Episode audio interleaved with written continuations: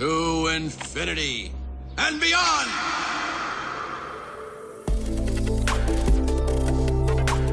Startup Insider Daily. To infinity and beyond. Der Podcast rund um Blockchain, Krypto, NFTs und Web 3.0. Herzlich willkommen zu unserer Erstausgabe von Startup Insider to Infinity and Beyond, unsere neue Reihe zum Thema Krypto, Metaverse, Web 3.0, Blockchain, NFTs und so weiter und so fort. Also diese ganzen neuen Begriffe, die alle ja so ein bisschen schwer zu greifen sind und auch die Zusammenhänge, die noch schwer zu greifen sind, die wollen wir hier erklären. Und da könnte ich mir keine besseren Gesprächspartner vorstellen als Kerstin Eismann. Sie ist Krypto-Enthusiastin, Futuristin und BearChain Founding Member. Und dann auf der anderen Seite Daniel Höpfner, den kennt ihr schon aus dem Podcast hier als Experten im Bereich VC, also als Experten in der Reihe Investments und Exits. Aber er ist ein großer Fan von der ganzen Kryptowelt und das habt ihr ja bei den Gesprächen, die ich mit Daniel hier schon gehabt habe, auch gesehen. Da haben wir immer wieder mal über Kryptothemen gesprochen. Ja, und er ist da ein totaler Enthusiast und dementsprechend ein ganz, ganz großartiges Duo, das werdet ihr gleich sehen, die mir dann ja im Prinzip viele Dinge erklären und hoffentlich dann sie auch so verständlich erklären, dass ihr sie verstehen könnt. Und dementsprechend vielleicht gleich vorweg die Bitte, falls ihr Menschen kennen solltet, die sich für diese ganzen neuen Themen interessieren, dann sagt ihnen doch bitte kurz Bescheid, dass es diesen Podcast gibt. Das wird eine Reihe, die aufeinander aufbaut. Alle 2 Wochen treffen wir uns hier und hangeln uns immer an aktuellen Themen entlang. Das heißt, das wird auch nicht langweilig, das wird auch nicht zu theoretisch, sondern wir machen das immer anhand von aktuellen News. So zum Beispiel heute eine große Finanzierungsrunde und wollen dann so alle 2 Wochen aufeinander aufbauen und euch immer tiefer reinholen, Grundlagen erklären und hoffentlich das Ganze, wie gesagt, sehr nachvollziehbar machen für euch, damit ihr auch mitreden könnt. Das ist, wie gesagt, unsere Mission und wir legen auch sofort los. Kurz noch die Verbraucherhinweise und dann kommen hier Kerstin Eismann und Daniel Höpfner und ja, die Erstausgabe von To Infinity and Beyond. Startup Insider Daily.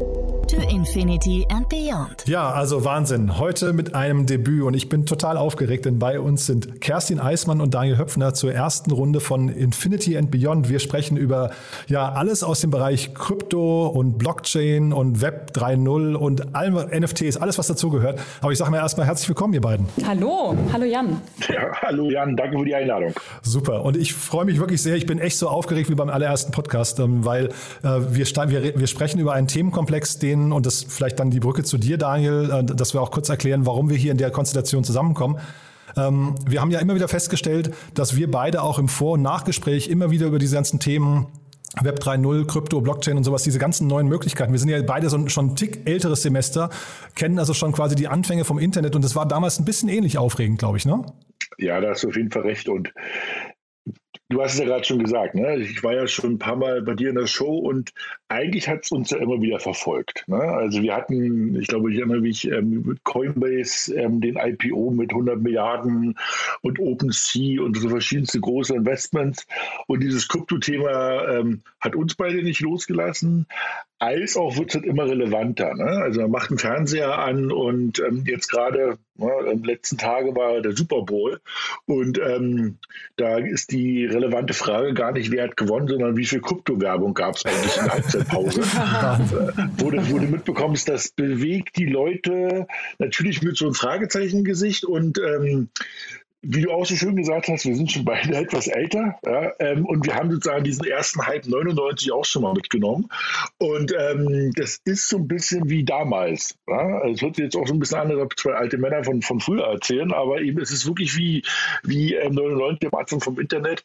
Da entsteht gerade was Neues, das macht Spaß und das ist spannend und deshalb sitzen wir ja auch jetzt zu dritt hier zusammen. Genau, ja, 2 Oppas erzählen vom Krieg, hat man den Eindruck, ne? Aber zeitgleich, ich glaube, wir sind beide total neugierig, ne? Weil das einfach so man sieht diese Möglichkeiten und dann haben wir ja überlegt, was können wir daraus machen, weil wir beide eben quasi auch dranbleiben wollen und dann hast du gesagt, ja, die beste Person, die man eigentlich dafür gewinnen kann, ist Kay und damit baue ich mal die Brücke zu Kerstin Eismann. Kay, ich finde es großartig, dass du da bist, denn ich habe in unseren Gesprächen jetzt, als wir uns kennengelernt haben, schon gemerkt, da kann ich jetzt wirklich noch sehr viel lernen. Daniel vielleicht sogar auch, ne? Ja, danke für die Blumen erstmal. Also ihr beiden und ich glaube vom Alter sind wir gar nicht so weit auseinander. Auch wenn ich jetzt die 99er erste Flamme der Innovation so ein bisschen verschlafen habe. Also ich bin ja so eher dann nach der Finanzkrise ein bisschen reingekommen. Für alle, die mich noch nicht kennen, stelle ich mich auch mal ganz kurz vor. Also mich hat so das Thema Blockchain und Krypto tatsächlich tatsächlich so 2011 erwischt und habe seitdem auch in unterschiedlichen Phasen im beruflichen Leben Berührungspunkte gehabt. Das war zum ersten Mal 2011 bei der Fidor Bank in München. Das war so eine Art Challenger-Bank oder Fintech. Man kannte damals den Begriff noch gar nicht. Die haben nach der Finanzkrise auch gesagt, wir müssen mal was anderes machen. Wir machen jetzt Peer-to-Peer Community Banking, und dort wurde dann das ominöse Bitcoin-Thema debattiert, und wir haben dann Bitcoin relativ früh, also 2011, 2012 schon über eine Partnerschaft mit Bitcoin.de, über eine Schnittstelle ins Konto integriert. Wir waren damals der Treuhänder, und da habe ich so gedacht, was ist das denn? Und durfte mich da so ein bisschen reinwurschteln, und ich hatte dann gemerkt, dass man, damit man sich in einen Newsletter einträgt für Bitcoin, hat man schon als Incentive, glaube ich, irgendwie einen halben Bitcoin bekommen. Es waren richtig wilde Zeiten. Und dann habe ich bei Microsoft ein paar Jahre gearbeitet, habe aber immer so dieses Thema Krypto, fand ich total spannend, und habe dann dort das erste IOTA-Meetup organisiert, damals in Schwabing. Da war Dominik Schiener, glaube ich, noch gefühlt irgendwie 15 oder so, und keiner konnte mit IOTA wirklich was anfangen, und dann kam der Ethereum DAO, da habe ich mitgemacht und natürlich auch Geld verloren, Gott sei Dank später wieder gefunden. Und vielleicht so das Highlight jetzt in der beruflichen Ausprägung war, dass ich zwischen 17, 19 bei den Energieversorger Innogy, der wurde ja später akquiriert von E.ON, wirklich ein Krypto-Investment-Portfolio aufbauen durfte.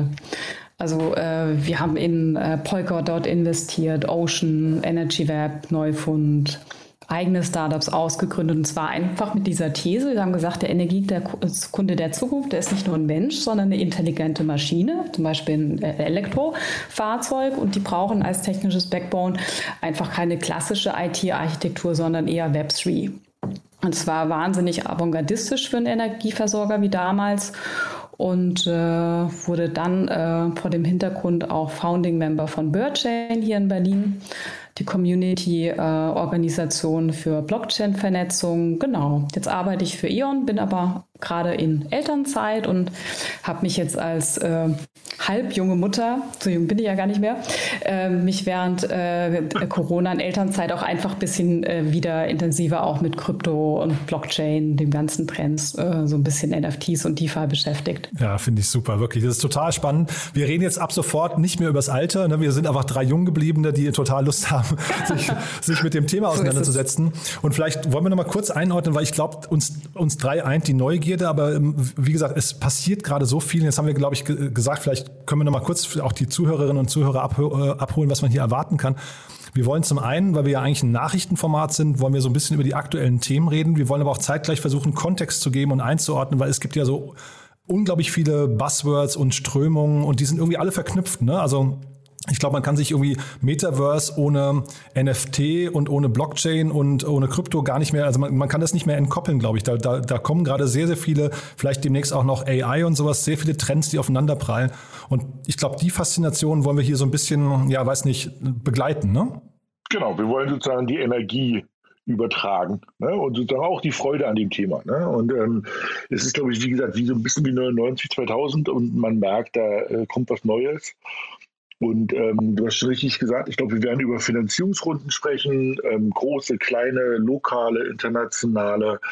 Aber ich glaube zusätzlich, und das wird auch, glaube ich, so eine kleine Herausforderung, ist, dass wir halt versuchen werden, das auch mal ein bisschen zu erklären. Mhm. Ja, und eben gerade das Thema NFT, Blockchain und so weiter, die ganzen Buzzwords, so ein bisschen einzuordnen. Es ist nicht ganz einfach. Ich freue mich, das wird spannend. Wird vielleicht ein bisschen länger dauern als 20 Minuten, aber wir geben uns Mühe, dass es eben immer schön kurzweilig wird. Total. Und ich schreibe fleißig mit, das heißt, wir bauen im Laufe der Zeit vielleicht so eine Art Glossar auf oder sowas. Das heißt, wir werden jetzt nicht über jedes Thema immer innehalten und sagen, erklär nochmal den Kontext oder sowas. Das geht wahrscheinlich gar nicht, weil es einfach zu viel ist, aber wir werden immer wieder mal drauf zurückkommen. Das heißt, es macht durchaus auch, glaube ich, Sinn, mit dieser Folge zu starten und dann sich so nach und nach durch die dann hoffentlich sehr vielen weiteren Folgen zu wühlen. Also nicht quasi erwarten, dass wir alles immer sofort unterbrechen und sagen, jetzt müssen wir mal kurz einen Begriff wie Proof of Stake oder so erklären.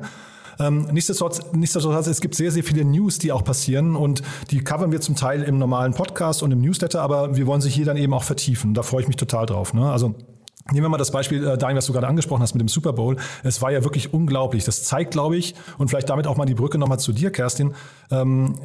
Vielleicht kannst du mal beschreiben, wo wir heute stehen, weil das ist ja eigentlich unglaublich, dass so 10 Jahre, nachdem das losgegangen ist, mittlerweile Super Bowl-Werbung zur Hälfte dominiert wird von Kryptobörsen, ne?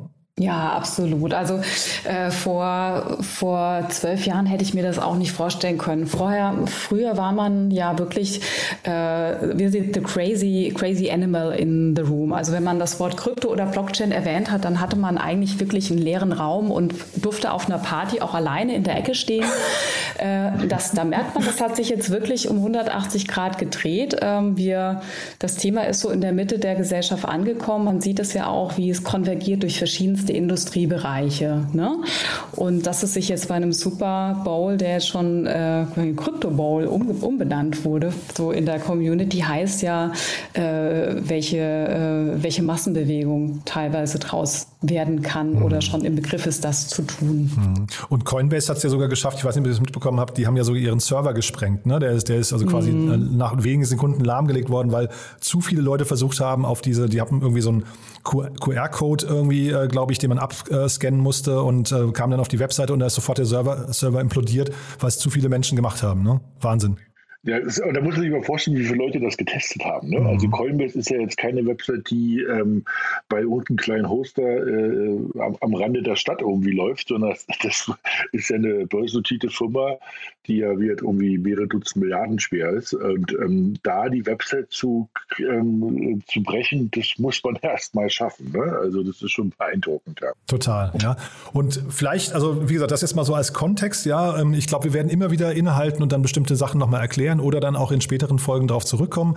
Aber wir steigen vielleicht mal ein. Wir haben ja heute mehrere Themen, die wir uns im Vorfeld rausgesucht haben, die wirklich extrem spannend sind und die, glaube ich, auch so ein bisschen die Bedeutung, jetzt mal abgesehen vom Super Bowl, daran erkennt man es auch, aber die Bedeutung zeigen, wo wir gerade stehen. Und da wollen wir vielleicht mit einer Finanzierungsrunde mal anfangen, ne?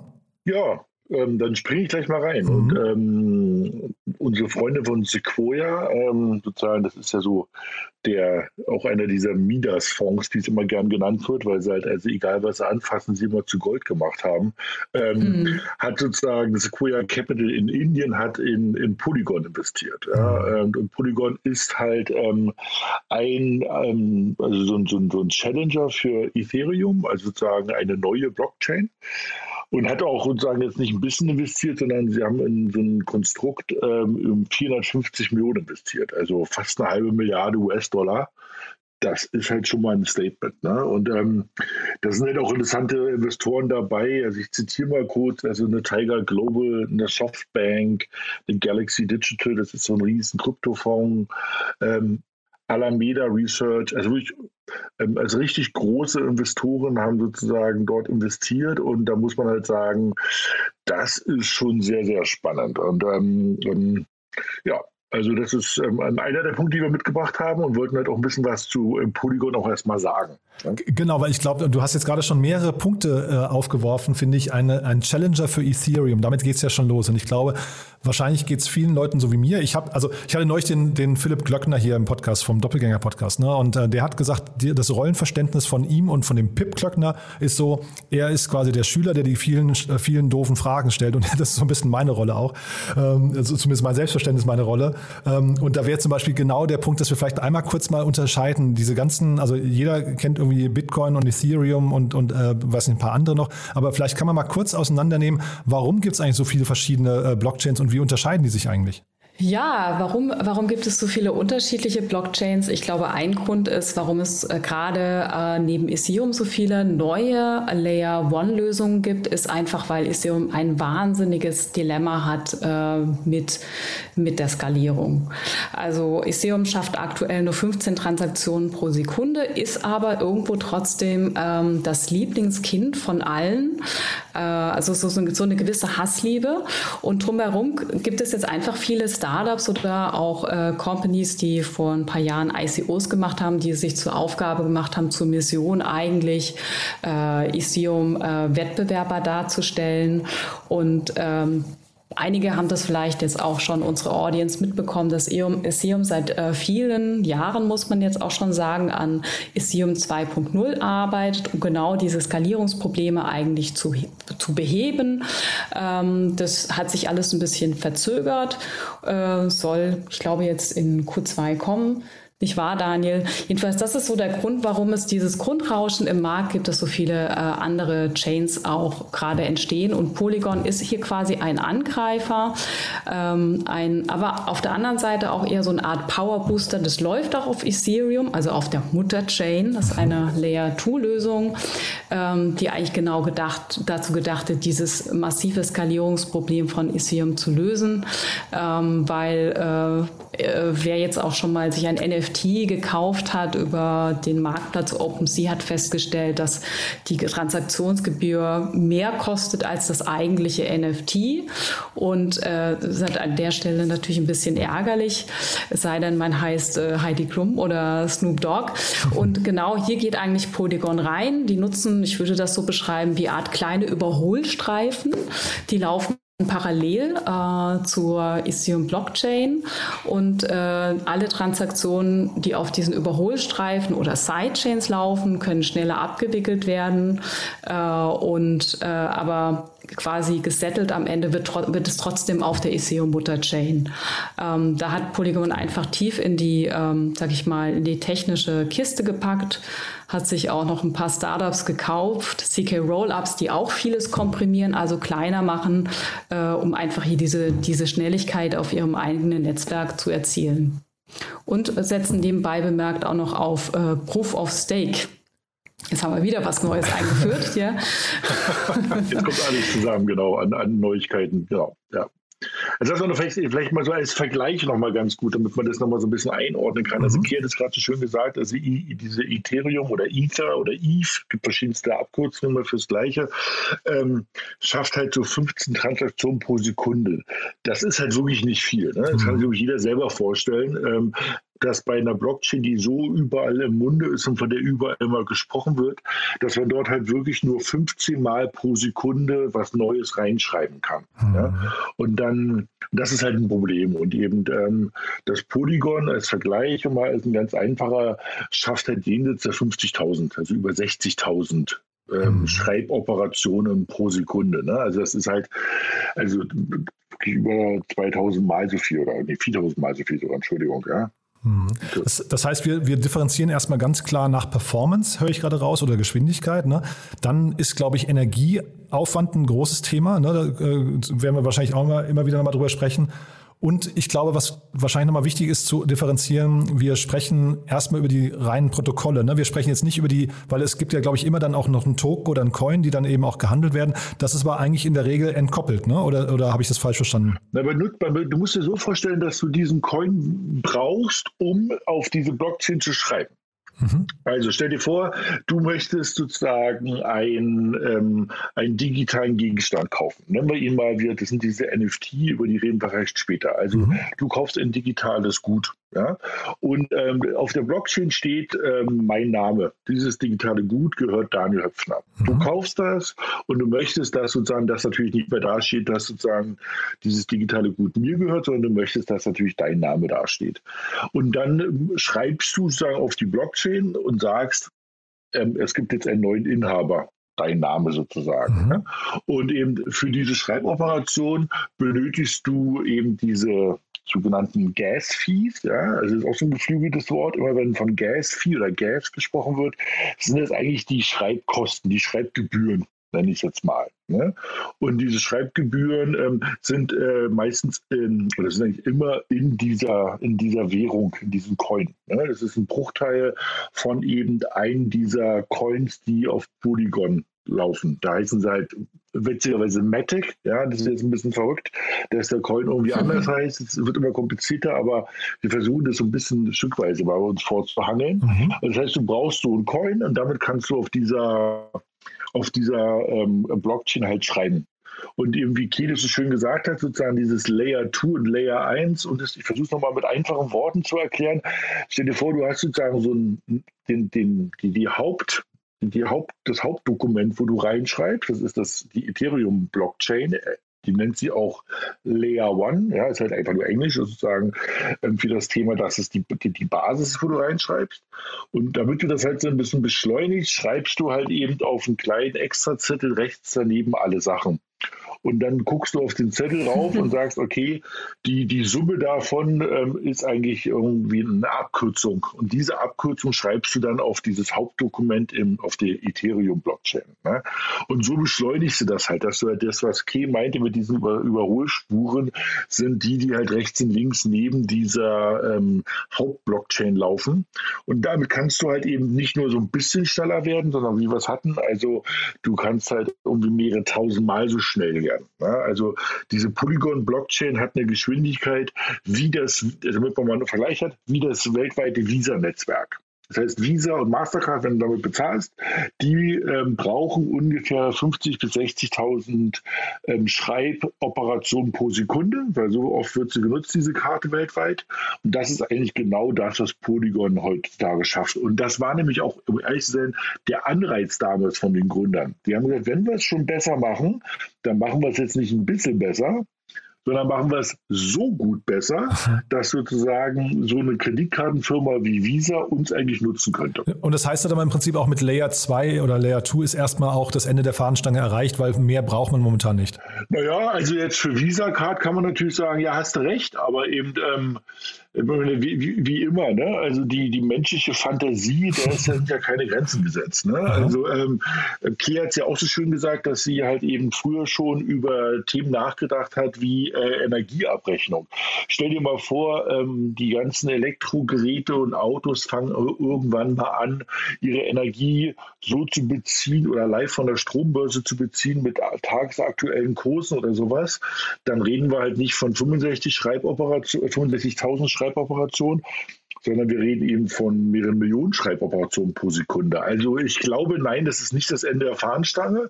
Ich glaube, das ist dann für den aktuellen Stand, wo wir gerade uns befinden, mit der Krypto-Blockchain-Szene, mit dem wir challengen mal das alte Banksystem. Wir challengen mal alte Kreditkartensysteme. Ist das eine gute Geschwindigkeit, eine angebrachte Geschwindigkeit? Aber ich verspreche dir, wenn wir in einem Jahr oder in 2 Jahren sozusagen die 50. oder 100. Ausgabe dieses Podcasts haben, lächeln wir über die 65.000 pro Sekunde ganz müde und sind jenseits der halben Million. Wahnsinn. Ja, da darf ich, glaube ich, sogar schon jetzt reingrätschen. Und es gibt da eine Firma, die lächelt da jetzt sogar auch schon ein bisschen drüber. Also die haben es sogar geschafft mit Phantom. Das Phantom-Netzwerk, die schaffen sogar 300.000 Transaktionen pro Sekunde. Das muss man sich auch mal vorstellen. Wahnsinn. Und was Daniel auch sagte zu diesen Elektroautos, selbstfahrende Autos, also quasi auch, wenn man sich diese IoT-basierte Machine Economy vorstellt, ne, wo Autos mit Häusern kommunizieren, Energie selbstständig kaufen oder auch ihre API-Daten vielleicht weiterverkaufen. Da kann man nicht drauf warten, dass irgendein Bankberater dann quasi auf Approve klickt. Das muss wirklich rucki-zucki gehen. Und für mich ist deswegen der Coin auch eher sowas wie ein Treibstoff, also wie Diesel oder jetzt Benzin, dass das entsprechende Netzwerk wirklich auch braucht, diesen Coin als Treibstoff, um die Transaktionen dann in die Chain zu schreiben. Du, bevor wir vielleicht jetzt gleich dann zurück zu Polygon kommen, aber vielleicht nochmal ganz kurz an dich, Kay. Wenn man jetzt 10 Jahre oder 12 Jahre lang mit diesem Thema verbringt und davon eigentlich die ganze Zeit davon träumt, dass Maschinen untereinander kommunizieren und zum Beispiel solche wirklich sehr lästigen Themen wie Abrechnung oder Buchungen und sowas vornehmen, welche Art von Menschheitsbild oder Weltbild entsteht denn eigentlich da? Also, weil das ist ja total faszinierend. Das klingt ja so, als könnten Maschinen eigentlich für sehr viel Entspannung sorgen eigentlich beim Menschen, oder? Ja, gut, also ich bin ja grundsätzlich eigentlich ein Futurist, also ich freue mich auf die Zukunft und wenn jetzt quasi das Auto mir den Tankvorgang abnimmt, auch mit dem Payment, wäre ich eigentlich happy darüber. Das sind ja alles, ich sag mal, lästigere Aktivitäten, wo ich jetzt keine innere Befriedigung empfinde, das jetzt zu erledigen. Also für mich bin ich da entspannt. Und was mir aber eher wichtiger ist, dass wir dann für so eine Machine Economy, wo es ja auch um viele Daten gibt, dass diese Systeme dann entsprechend auch sicher sind und nicht auf zentralen Systemen vielleicht laufen, die einfach auch schneller gehackt werden können. Das heißt, das Thema Dezentralität, DeFi und so weiter, das werden wir hier wahrscheinlich auch noch oft besprechen. Ne? Das ist wahrscheinlich ein ganz relevanter Punkt dabei. Ne? Ja. Ich glaube schon mal, ich versuche doch mal so einen Vergleich zu bringen. Ich glaube, so die 2010er, 20er Jahre sind ja geprägt davon, dass es eigentlich immer mehr Silos gibt. Oder? Also Facebook ist alles, wo ich irgendwie Freunde habe, LinkedIn ist alles, wo ich irgendwie Business-Kontakte habe, Instagram ist die Welt, wo ich so super aussehe und nur mit Fotos kommuniziere. Also sozusagen, du hast immer mehr so eine Silos, wo du halt natürlich auch immer mehr Vertrauen diesen Firmen entgegenbringen musst. Ne? Also es gibt ja so ein paar schöne Zahlen zu sowas wie bei Facebook, nach dem Motto, wenn man 90 Posts bei Facebook geschrieben hat oder geliked oder kommentiert hat, kennt dich die Maschine besser als deine Frau und ich habe über 150 besser als deine Eltern. Und das ist dann schon erschreckend. Und eben das, was Kira gerade meinte, du musst halt ein sehr hohes Vertrauen entgegenbringen. Und wenn man dann immer wieder sieht, dass es eigentlich immer wieder nur eine Frage der Zeit ist, bis halt Passwörter geleakt werden oder leider auch Informationen, also missbraucht werden. Siehe das ganze Thema, was ich jetzt gar nicht vertiefen will, aber das ganze Thema Wahlmanipulation auf Facebook und so weiter.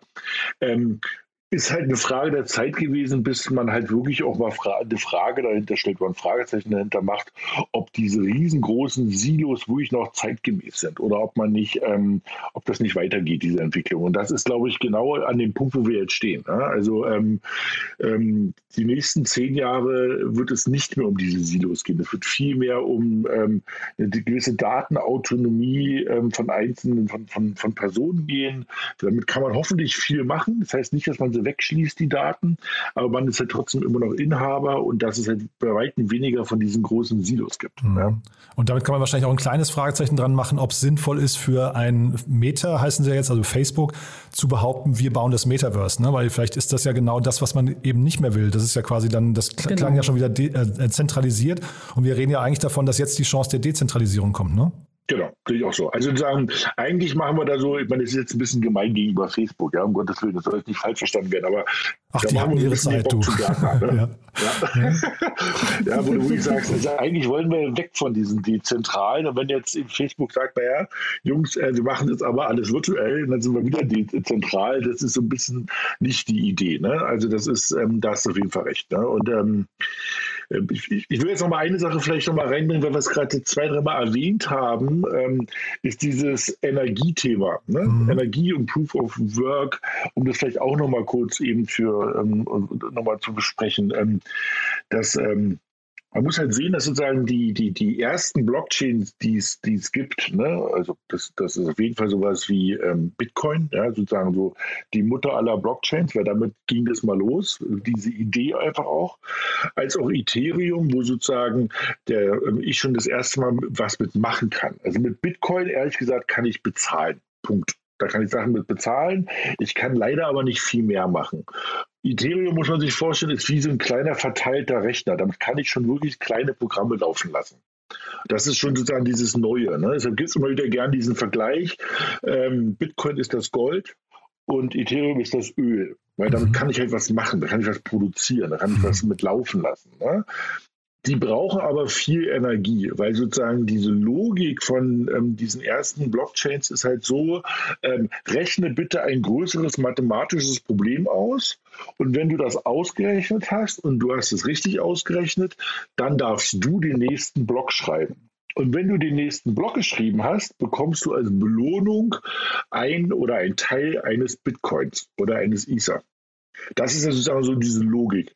Und dann, wie immer, ne, die menschliche Fantasie, wir hatten es gerade schon, haben natürlich Leute gesagt, das ist super, dann rechne ich doch mal schnell und viel. Und haben halt angefangen, das nicht mehr auf ihren Laptop laufen zu lassen und auch nicht mehr auf den Tower, auf dem Schreibtisch, sondern in Rechenzentren. Und dann nicht mehr irgendwann in irgendeinem Rechenzentrum, sondern dann haben die eigene Rechenzentren dafür gebaut. Und so weiter und so fort. Und dann, weil ein bisschen der Bitcoin wurde immer teurer, Das wurde halt ein Thema, was auch immer relevanter wurde. Das heißt, man konnte wirklich auch viel Geld damit verdienen, dass man solche Bitcoins, jetzt kommt wieder so ein Fachbegriff, meint. Ne? Also man, das kommt von Minen sozusagen. Ne? Also man schürft die sozusagen aus dem Boden, das Minen. Ne? Und dieses ich rechne viel kommt halt mit viel Energie und wir sind halt an so einem Punkt und da muss sich die ganze Branche schon an die Nase fassen, dass wir halt eben so viel Strom verbrauchen, ich glaube wie Schweden oder Argentinien, also wirklich schon größere Länder. Nur, ich sage mal wirklich bewusst nur, um diese Bitcoin-Blockchain oder die Ether-Blockchain am Laufen zu halten. Ja, und Kea hat schon erwähnt, also es gibt, das ist uns allen bewusst, ja, dass sich das ändern muss und es wird sich ändern. Und es gibt einmal die Challenger, ne, sowas wie Polygon und andere, die das gerade schon mit einer anderen Idee um die Ecke kommen. Ether selber ist aber auch auf dem Weg zu sagen, wir müssen das ändern und dass man halt eben ab hoffentlich dieses Jahr schon das irgendwie verändert. Wir hatten ja gerade zum Beispiel im Kosovo, ne, da wurde der ganze Strom abgestellt, weil es zu viele Miner gab. Ja, oder wir haben jetzt auch gerade, das ist auch ganz spannend, finde ich, können wir vielleicht in einer der nächsten Folgen mal dann im Detail darüber sprechen, die Strategie von El Salvador, ne, die ja mit Thermalwärme, glaube ich, dann versuchen wollen, dann irgendwie da energetisch Vorteile zu haben beim Minen. Also da positionieren sich gerade ganz viele Fraktionen, glaube ich, oder man hat so das Gefühl, da werden sehr viele Karten generell neu gemischt global, ne?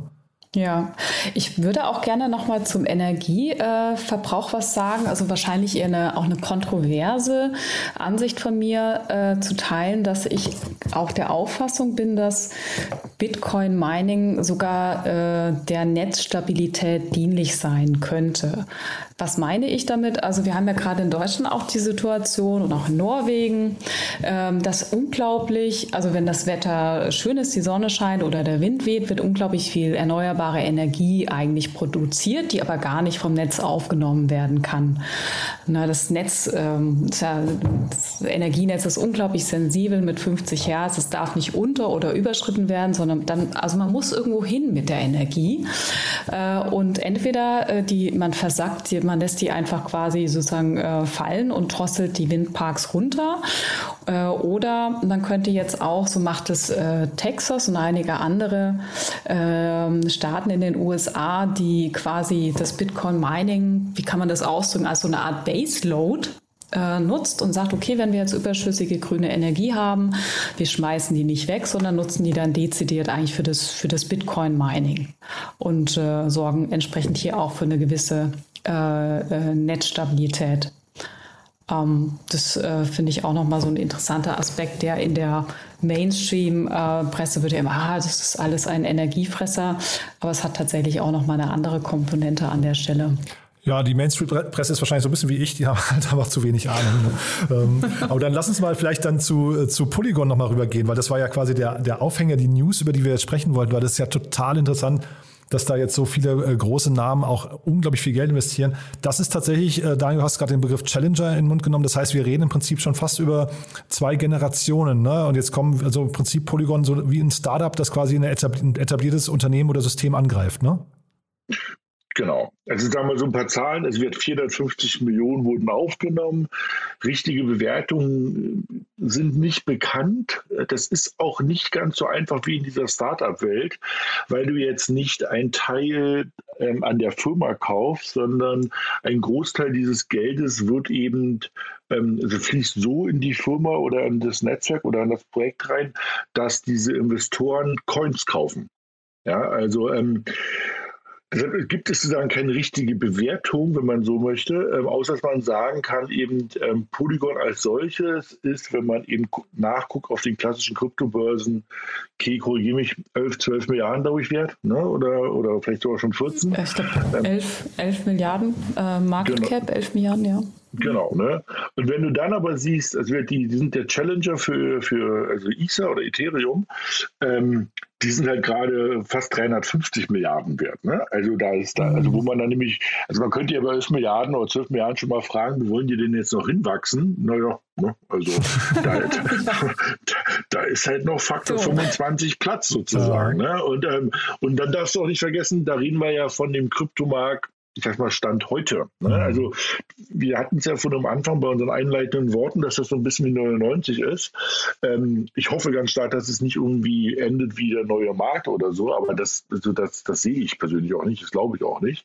Das heißt, ich glaube halt, dass der Markt als solches auch noch wachsen wird. Ne? Also der ganze Kryptomarkt sind halt irgendwie knapp 1800 Milliarden US-Dollar. Das ist viel, um Gottes Willen.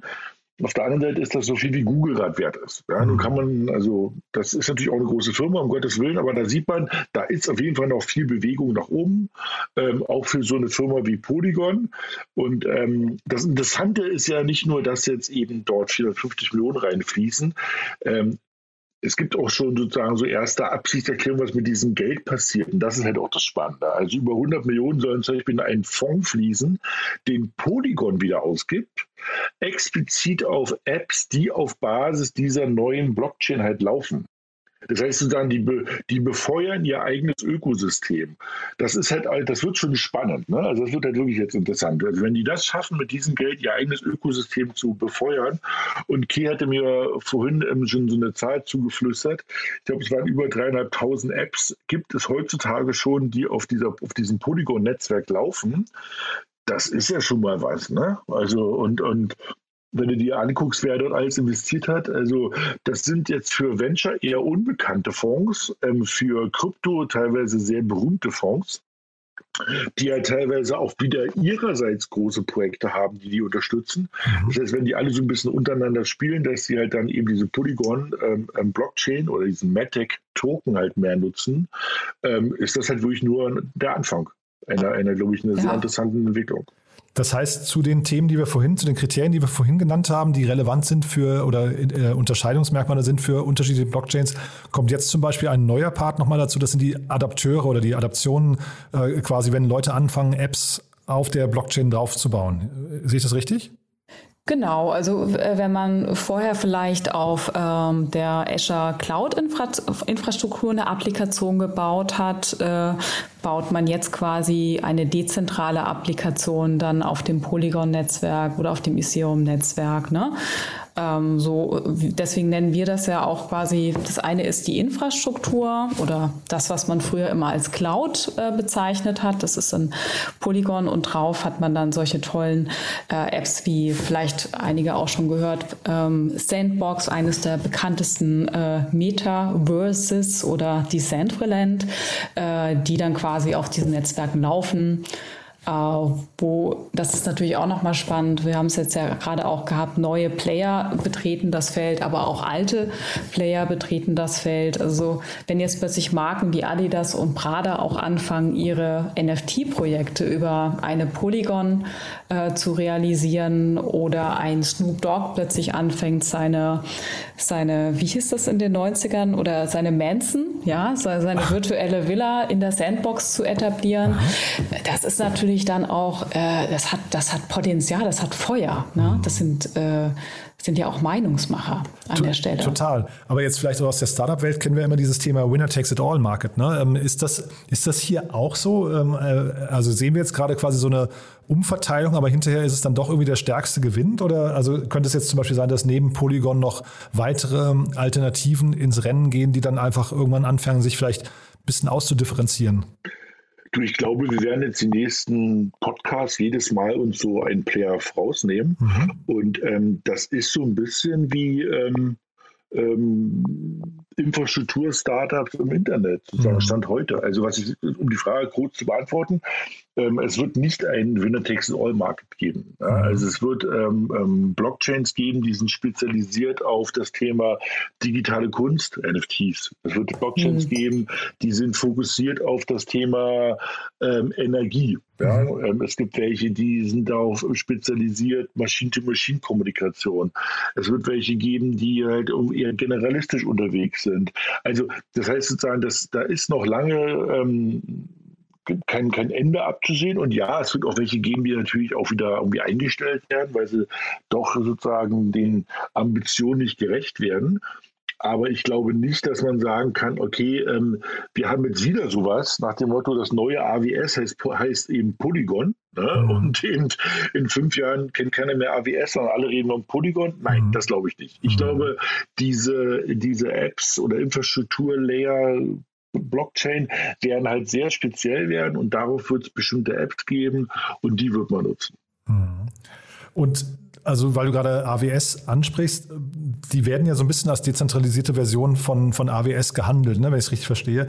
Und in einem Artikel habe ich gelesen, dass das quasi dann die Brücke zum Web 3.0 ist. Vielleicht können wir einmal den Begriff Web 3.0 mal aus eurer Sicht nochmal kurz umreißen dabei, weil das ist ja auch so ein sehr, sehr schwammiger Begriff, in den relativ viel reininterpretiert wird. Kann man den klar abgrenzen? Du, ich glaube, da gibt es, also ich kann es dann mal versuchen mit dem ersten Satz und dann kann Kate das, glaube ich, irgendwie nochmal einreißen. Ich glaube, also Web 3.0 ist erstmal das irgendwie alles, was mit dem Internet zu tun hat, was aber irgendwie auf der Blockchain läuft. Und was auch so die Idee hat, dass es dezentral ist. Also man kann ja auch so eine Blockchain haben und dann läuft es einfach nur auf 2 Servern. Also sozusagen, das ist es nicht. Die Idee ist schon eben auf einer Blockchain und das dezentral und mit einem hohen Verteilungslevel das zu machen. Das ist, so würde ich es jetzt mal ganz einfach versuchen, dahin zu stottern. Ja, ich überhaupt nicht hingestottert. Super, Daniel. Ich würde vielleicht nochmal ergänzen, dass das Web3 mehr Fokus legen möchte auf Sicherheit und Privacy, also dass die Daten eben nicht in einer zentralen Cloud-Farm liegen, sondern Peer-to-Peer gehandelt werden. Ich glaube, Peer-to-Peer trifft es eigentlich auch ganz gut, ne? Dass man nicht zentrale Server hat, ja, sondern die Daten quasi in diesem verteilten Netzwerk liegen. Und ich diese verschiedenen Tech-Schichten, die ich jetzt in der alten IT-Architektur habe, quasi alle dezentral abbilde. Also ich bin jetzt geneigt, auch nochmal eine andere Firma zu nennen, Filecoin. Also die speichern zum Beispiel die ganz großen Metadaten auch ab. Das kann man nicht in einer Ethereum-Blockchain abspeichern oder Bitcoin. Dafür sind diese Protokolle nicht gedacht. Aber auch hier sieht man, gibt es wieder neue Firmen, die sich dann dezidiert zum Beispiel nur um das Abspeichern von Daten bemühen. Und so baut sich dieser neue Tech-Stack gerade auf. Und das ist ja auch hochinteressant, Daniel, ne, wenn wir mal die ganzen VCs jetzt angucken, dass die quasi anfangen, die nächste Generation von Challengern jetzt wieder zu finanzieren. Ne? Sequoia zum Beispiel war ja mal irgendwie Investor bei Google. Ne? Und wenn man jetzt irgendwie, also Google ist ja quasi ein zentrales System und jetzt kommt die nächste Generation und wird gefundet. Also die dezentralen Player werden gefundet wieder von VCs, die früher quasi mal reich geworden sind mit Google. Ne? Das ist eigentlich auch ganz spannend. Na ja und nein. Ne? Also auf der einen Seite gibt es natürlich immer noch also die Sequoias der Welt, ja, aber bei solchen Firmen wie Andreessen Horowitz kann man schon bald fragen, der hat nun so viel Fokus auf Krypto, der macht noch andere Sachen, aber man merkt ganz stark, dass die neuen Andreessen Horowitz Funds und der neue Fokus ganz stark auf diesen Web 3 und Blockchain liegt. Ne? Und total. Ich glaube auch, dass es dort neue Player geben wird.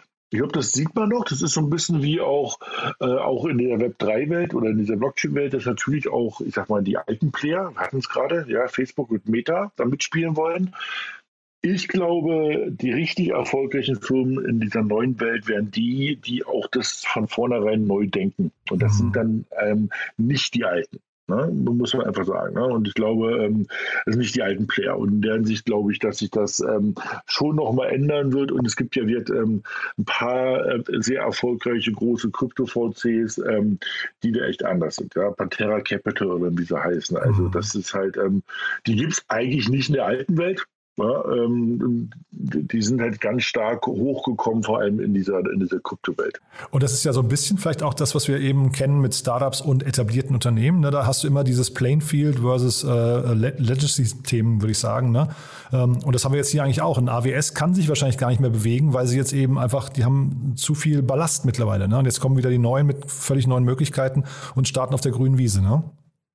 Genau, und was das Gute ist, dass diese Logik mit diesen Coins und mit diesen, dass du die durch die Ausgabe von Coins dich finanzierst, du auch eine gewisse Unabhängigkeit hast von den klassischen Investoren.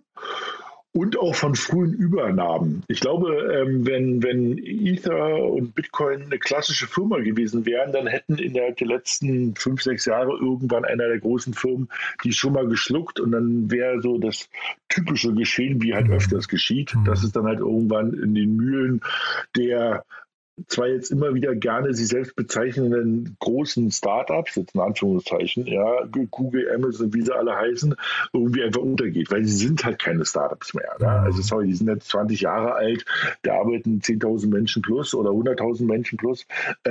Das sind halt keine schnellen, agilen, dynamischen Startups mehr. So, ich glaube, das war auch der große Unterschied, warum eben diese Firmen jetzt nicht alle irgendwie schnell irgendwo gekauft wurden. Und warum das auch das so spannend macht und warum halt auch eben so eine neue Art von Entwicklern und Tech-Freaks und Nerds sich total auf dieses Web 3 einschießt, weil halt man mal wirklich diesen großen Playern was entgegensetzen kann. Ja? Und also sagen wir so, Google kann quasi nicht Ether kaufen. Das ist quasi nicht möglich. Das ist halt auch gut so, ehrlich gesagt. Ja? Und das macht es halt ganz spannend. Das heißt, ich glaube, da wird es es gibt neue Gründer, neue Logiken, neue Regeln, neue Investoren, und das wird schwer für die etablierten, wie halt AWS, was du auch in guten Beispielen hattest, dass sie einfach das nachmachen, glaube ich nicht. Die werden halt irgendwann, ja, vielleicht werden sie auch einfach verdrängt. Ja, dann ist es einfach so. Und ich würde sogar sagen, dass wir jetzt was ganz Faszinierendes sehen werden, dass also die Startups oder diese neuen Firmen nicht gekauft werden, sondern selber kaufen.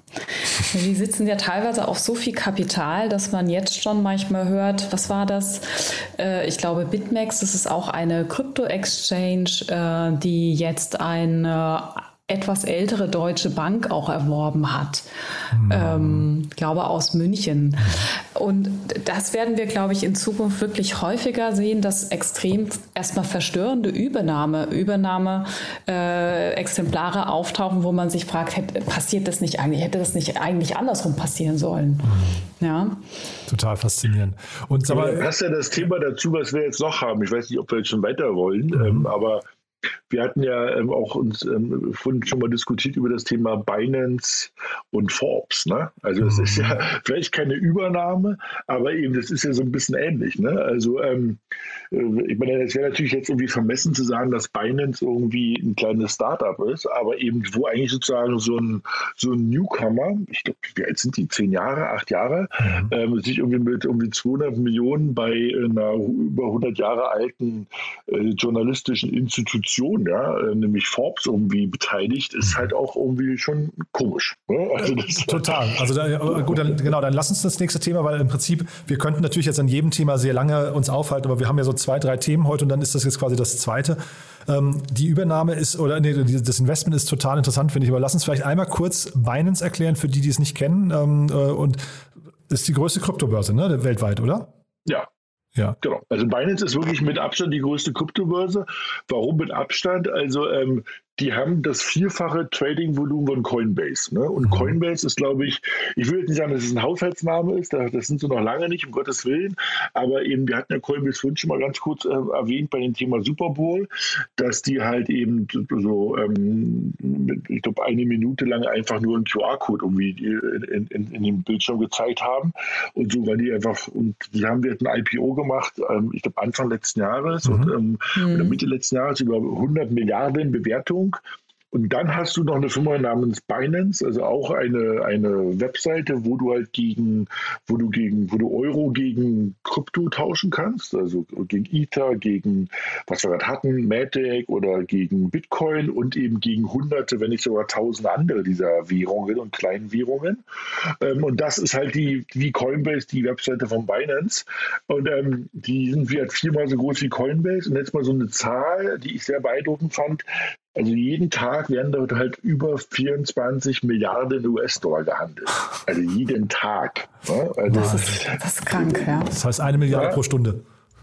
Ja, Genau. Das ist ein guter Vergleich, 1 Milliarde pro Stunde, ne? Also nicht Millionen, nein, wir haben uns nicht versprochen, es ist wirklich 1 Milliarde. Wahnsinn. Und das ist halt schon, und dann sagst du schon, shit, die sind groß, ne? Und eben, die haben sich jetzt beteiligt bei Forbes und ich glaube, wir haben ja vorher schon diskutiert, ja, ne? Also was das Geschmäckte dabei ist natürlich, dass eben ja Forbes sehr kritisch teilweise auch über Binance berichtet hat. Mhm. Ja? Also teilweise haben die sich beide ja sogar verklagt, ja. Also das ist so wie so eine Hassliebe. Ne? Also erst haben sie sich gehasst, da haben sie sich nämlich verklagt vom Richter, ja. Und jetzt haben sie halt investiert, ne? Und da kann man natürlich auch so ein bisschen, sich reinschmunzeln, ne? Nach dem Motto, if you can't beat them, join them. Und nach dem Motto, wenn ich sie jetzt nicht, also irgendwie, wenn ich sie sozusagen nicht mit Hilfe von Anwälten im Zaum halten kann, die Medien, dann muss ich mich halt bei denen beteiligen. Ich hoffe nicht, dass es so ist, ehrlich gesagt. Ja, also die freie und offene und kritische Meinungsäußerung auch im Kryptobereich ist halt äußerst wichtig für das allgemeine Bild auch zu dem Thema. Ja? Also man will nicht überall nur Leute haben, die sagen, alles geht to the moon, wie man in dieser Szene so schön sagt. Ja? Also alles wächst einfach nur. Das ist einfach auch nicht wahr. Ne? Und das ist ein spannender Move, ein kritischer Move, muss man gut betrachten und beobachten. Ja, und was man ja auch so ein bisschen beobachtet, dass wirklich die großen Unternehmen vermehrt in quasi die Medienlandschaft investieren. Also ein Jeff Bezos hat ja, glaube ich, in die Washington Post investiert. Und diese Art von Lobbyismus, der passiert, was ja Daniel auch schon sagte, das hat ein bisschen was Geschmäcklerisches. Und jetzt auch nochmal zu dem CEO von Binance, was, glaube ich, auch viele nicht wissen, der müsste sogar der reichste Mensch der Welt sein. Also er hat irgendwie 96 Milliarden US-Dollar. Eigenes Vermögen, da zeigt sich auch irgendwie, wie jetzt auch aus der Kryptoszene praktisch der Medienmarkt neu beeinflusst wird. Ja, ich glaube, er wurde neulich mal gerankt, wahrscheinlich sogar von Forbes, ich weiß es gar nicht genau, aber da war er in den Top 10 auf jeden Fall. Ne? Ich glaube so Platz 8 oder Platz 9. Also noch deutlich hinter Elon Musk und so weiter. Das ist natürlich aber immer so ein bisschen kursabhängig auch. Aber er war vorher quasi gar nicht auf dem Radar, weil eben diese ganze Kryptowelt gar nicht durchleuchtet wurde. Und ich glaube, bei ihm kommt ja nochmal erschwerend hinzu, haben wir jetzt bei Binance noch gar nicht erwähnt, Binance hat ja kein richtiges Zuhause. Ne? Die sind ja so ein bisschen, zumindest mein Gefühl, so ein Trabant. Ne? Die sind die ganze Zeit am Rumsuchen, wo ist eigentlich der steuerlich und vielleicht auch juristisch sicherste Hafen für Sie weltweit, ne?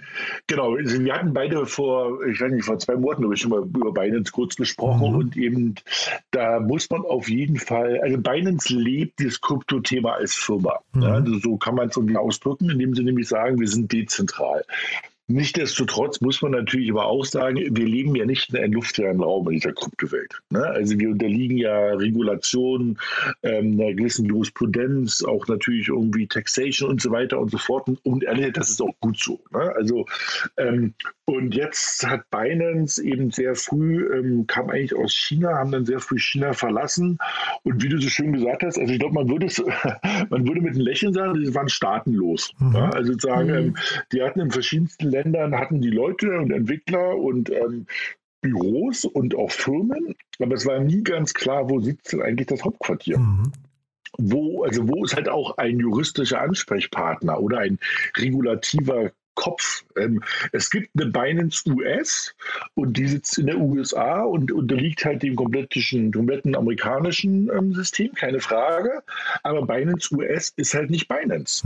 Ne? Also das ist, wird manchmal so ein bisschen vermengt und da muss man sagen, das ist einfach nicht wahr. Binance ist halt, also die Binance US ist eine Tochtergesellschaft von Binance und das war's. Und eben und die wissen aber darum und ich glaube, die fangen jetzt gerade an, weil die auch sehr hochkarätige Personen in verschiedensten Ländern einstellen, weil sie wissen, sie müssen was ändern und so geht es nicht weiter, dass die sozusagen, glaube ich, gerade eine Heimat suchen. Und eben, aber du hast auf jeden Fall recht, das ist nämlich einer der wenigen Firmen, wenn man die bei Wikipedia oder so eingibt, steht beim Hauptquartier, ich glaube, unbekannt. Aber wirklich, habe ich gar nicht gesagt. Ja, Daniel, da wird jetzt Forbes drunter stehen. Ja, die werden sich da... Ja, aber ich hatte auf jeden Fall, hatte ich irgendwie Thailand mal mitbekommen, dass sie da am Liebäugeln sind, und ich glaube Gibraltar hatte ich mal irgendwann gesehen, ne? Also auf jeden Fall auch ein bisschen exotisch, wo sie sich da rumtummeln. Wahrscheinlich, weil sie auch mittlerweile eine ziemliche Marktmacht haben und eine Verhandlungsposition, um dann möglicherweise auch in entsprechenden Ländern ihre Position durchzudrücken, ne? Ja. Auf jeden Fall super interessant.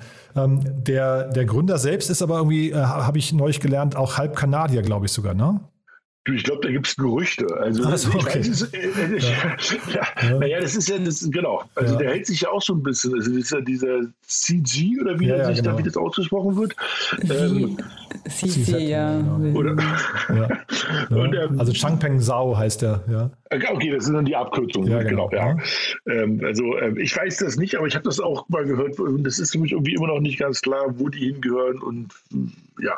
Also ich bin gespannt, sagen wir so. Wenn es gibt natürlich auch ein weiteres Gerücht, es sagt natürlich aus, dass die halt überlegen, auch an die Börse zu gehen. Ich meine, spätestens dann müssen sie sich halt den Regeln der Börse, ja, die Regeln des Geldes unterwerfen, das sage ich jetzt mal. Und, aber das wäre natürlich auch ganz spannend, weil wir hatten ja gerade schon mal so ein paar Vergleichszahlen zu Coinbase gesagt. Und Coinbase ist halt, wie gesagt, mit irgendwie wummernden 100 Milliarden an die Börse gegangen. Also ich glaube, das wäre dann wirklich eine der größten IPOs ever, ja, die an die Börse gehen. Und das ist interessant, Daniel, weil das verstehe ich gar nicht. Warum geht ein Unternehmen, das ja selbst eine Börse ist, warum geht das an eine andere Börse? Warum sagen die nicht einfach, wir lassen uns quasi auf unserer eigenen Plattform handeln? Also das machen sie ja mit ihren eigenen Tokens. Jetzt wird es ganz kompliziert. Also Binance hat einen eigenen Token. Ja, und hat eine eigene Blockchain, die ist auch recht gut genutzt. Also die ist ja nicht wie Ether oder so, aber die ist halt auch genutzt, die Binance-Chain. Das ist nicht so, dass die irgendwie Schrott ist und irgendwie keiner nutzt. Nee, die ist auch ordentlich, die wird ordentlich benutzt. Und die hat halt einen eigenen Coin, ja, mit dem du halt dort was machen kannst. Und also das heißt, die sind ja sozusagen so ein bisschen, naja, gelistet, wenn man das so möchte. Also sie sind an ihrer eigenen Börse gelistet. Ich glaube, was es halt dort geht, ist natürlich, wenn du dich halt jetzt den klassischen Spielregeln unterwirfst und klassische Investoren der Wall Street in deinen Gesellschafterkreis sozusagen aufnimmst, kriegst du nicht nur Geld, ich will den jetzt, Gottes Willen, das ist jetzt Glaskugel, aber ich gebe jetzt mal meine Meinung dazu wieder, ja. Du kaufst ja oder bekommst auch Einfluss. Ja, also ich glaube, es geht weniger darum, dass Binance Geld aufnehmen muss oder will, um wie zu expandieren. Ich kann mir gut vorstellen, dass sie so einen Schritt überleben, weil sie durch die Investoren, die dann bei Binance bei so einem IPO investieren, sie natürlich auch einen gewissen politischen Einfluss haben dann in Amerika. Ja, macht total Sinn. Dann vielleicht jetzt mal mit Blick auf die Uhr, weil wir wollten ja jetzt eigentlich heute noch über spannende NFT-Transaktionen sprechen, aber ich würde fast sagen, weil ich glaube, da können wir uns so richtig heiß reden, dass wir das vielleicht aufs nächste Mal vertagen, denn da passiert ja so viel gerade und ich glaube, NFT müssten wir auch nochmal komplett erklären, warum da gerade so viel Geld investiert wird. Ist vielleicht eine gute Brücke zum nächsten Mal, dass wir das heute gar nicht aufmachen, das Fass, sondern das vielleicht beim nächsten Mal dann irgendwie konzentriert besprechen. Was haltet ihr davon? Ja, das macht total Sinn. Ja, dann vielleicht, okay, was ich die ganze Zeit noch fragen wollte, ich finde das ja so spannend, du bist jetzt so lange Marktbeobachter von dem ganzen Bereich. In der Startup-Welt spricht man ja immer davon, dass man irgendwie auf so einen Hockeystick wartet. Und ich habe so das Gefühl, da entsteht ein Hockeystick gerade oder wir sind gerade auf dem Sprung, dass es jetzt so richtig abhebt. Ist das auch dein Gefühl? Also hatten wir jetzt so quasi die Anlaufzeit von 10, 15 Jahren und jetzt sind wir genau an dem Punkt, wo es abhebt? Oder wird das eher eine lineare Entwicklung? Ja, wenn ich das wüsste, dann würde ich wahrscheinlich nicht mehr hier sitzen. Aber ja, klar, definitiv. Also ich habe ja auch viele... Du sitzt hier, weil es dir Spaß macht, mit uns zu reden. Ja, natürlich. Mit den Chat-Events, ja, natürlich. Ja. Nein, auf jeden Fall hat man ja auch letztes Jahr gesehen, 2021, dass der Kryptomarkt stark angezogen hat. Jetzt haben wir halt auch aufgrund von Corona und Nasdaq natürlich ein paar andere Themen. Tech-Aktien sind im Keller. Mhm. Aber ja, man sieht gerade Startups, die vielleicht ein ICO 2017, 2018, 2019 gemacht haben, wo man sich die ganze Zeit gefragt, was haben die denn die ganzen Jahre gemacht? Die kommen plötzlich durch und ihre Protokolle sind fertig. Da sieht man, die Teams sind immer noch da. Und da wird die Treue langsam belohnt. Die Coins, die Startups werden super bewertet, die Applikationen werden drauf gebaut, aber das sind sicherlich nicht alle. Wie viele Coins haben wir jetzt? 6.000, 7.000? Also man schaut sich mal die erste Seite, ne? Die erste Seite wie auf Google, die erste Seite auf CoinGecko oder auf CoinMarketCap an, da findet man auf jeden Fall diese Hockeystick-Kandidaten. Mhm. Ja. Ja. Genau, also ich wollte mich auch gerade sagen, ich meine jetzt gar nicht so sehr die Marktbewertung nur, sondern eben tatsächlich die Durchdringung des Marktes. Das finde ich eigentlich das Spannende, ne? Wenn man hat so das Gefühl, es ist jetzt in der breiten Masse angekommen, da haben vielleicht NFTs und Metaverse und so spielen da vielleicht eine Rolle, aber generell auch das ganze Thema Krypto und Kryptobewertung und sowas, Blockchain und also nicht Bewertung im Sinne von monetary, sondern von Bewertung von den Potenzialen, die drin stecken. Da sind wir doch relativ weit mittlerweile, ne? Du meinst jetzt nicht die Bewertung der Coins, sondern eher genau, die... Also worauf ich hinaus will, ist im Prinzip, wir haben vor 4-5 Jahren haben wir relativ viel mit Blockchain, also drüber geschrieben und so weiter. Und da hat man immer sehr so verständnislose Augen. Das, was du vorhin meintest, mit man steht auf der Party in der Ecke alleine. Und man hat das Gefühl, das hat sich jetzt total gedreht und ist doch wahrscheinlich dabei jetzt auch, keine Ahnung, im Versicherungsmarkt, wenn wir über NFT sprechen, im Urhebermarkt und so weiter, immer weiter irgendwie tiefer eingebunden zu werden in die ganzen Prozesse und die Denkweise von Unternehmen, die Strukturen, oder? Ja, genau, absolut. Also da ist man, glaube ich, dezidiert in den IT-Abteilungen auch von größeren Corporates jetzt auf die Idee bekommen, dass man sozusagen diese dezentrale neue Architektur auch nutzt, wie du auch sagst, um Sachen nachhaltig auch tracken zu können, ob das Logistik ist, ob das im Health-Bereich ist oder jetzt auch ganz spannend im Gaming-Bereich, ne, wo wir auch sehen, dass vieles diese kleinen Assets, die Schwerter, die Skins, die man da auch nutzen kann, dass das alles jetzt auch über Blockchain-Technologie nachvollzogen wird. Ich glaube aber trotzdem, wir sind schon noch 99. Ne? Also das ist jetzt nicht so, dass also wenn ich auf der Straße jemand frage, weißt du, was ein Bitcoin ist, sagt dann in Berlin-Mitte zumindest jeder Zweite irgendwie ja. Mhm. Ne? Wenn du ihn sagst, hast du welche? Da werden schon mal viele rausfliegen, ja, oder Teile eines Bitcoins, da fliegen schon mal viele raus. Und wenn du dann fragst, also hast du den selber gekauft oder wie hast du es gemacht, fliegen doch mal welche raus. Also was ich meine, ich glaube, wir sind so ein bisschen am Anfang dieses Zirkel. Ich glaube, also Kate hat völlig recht, dass sozusagen in vielen Firmen und hinter vielen Türen wird das Thema intensiv diskutiert. Ich glaube, viele diskutieren es immer noch als Thema zur Spekulation und des Quick Bucks, ja, also da kann man Geld verdienen. Aber ich glaube, diese Diskussionen gehen auch immer breiter und tiefer zu dem Thema, wo kann uns denn diese Logik und dieses eine ganz spezielle Protokoll helfen, ein technisches Problem zu lösen. Und ich glaube, da sind wir so ein bisschen 99, ne? So ein bisschen, also ich will jetzt nicht wieder von damals reden, aber es gab damals eine super Werbung von IBM. Da saßen zwei Berater irgendwie nebeneinander, hatten so eine Zeitung aufgeschlagen und da sagte der eine, wir müssen ins Internet und dann sagt der andere, warum? Und dann sagte der, das steht hier nicht. Und das ist so, glaube ich, die Situation, dass viele sagen, wir müssen was machen in dem Thema distribuierte Technologien, ja, oder Blockchain oder wie wir es auch immer nennen mögen, aber noch nicht jeder weiß, warum. Weißt du? Also das ist aber, auch das sage ich, das ist nicht schlimm, ja, weil eben in den 2010er Jahren hieß es auf einmal, wir müssen was auf dem Smartphone machen und da hat auch die Hälfte mit einer Achseln gezuckt und fragte eigentlich, warum. Jetzt fragt das keiner mehr. Ne? Also es gibt immer mehr Use Cases auf dem Smartphone. Oder als dann alle gesagt haben, wir müssen jetzt in die Cloud, da hat sich das Leben erstmal auch noch nicht verändert, außer dass die Welt halt in die Cloud gewandert ist. Da kann man auch fragen, warum. Ja, im Nachhinein war das dann klar. Sicherheit, Verfügbarkeiten, Monitoring. Also es gab viele Gründe, aber am Anfang, als AWS angefangen hat oder sowas, da hast du dich auch gefragt, warum denn ja eigentlich? Und so ist ein bisschen, glaube ich, auch, wo wir jetzt gerade sind. Also es geht los. Aber das wird das dauert noch eine Weile. Aber das ist halt auch das Schöne. Ich glaube, das werden 10 ultra spannende Jahre.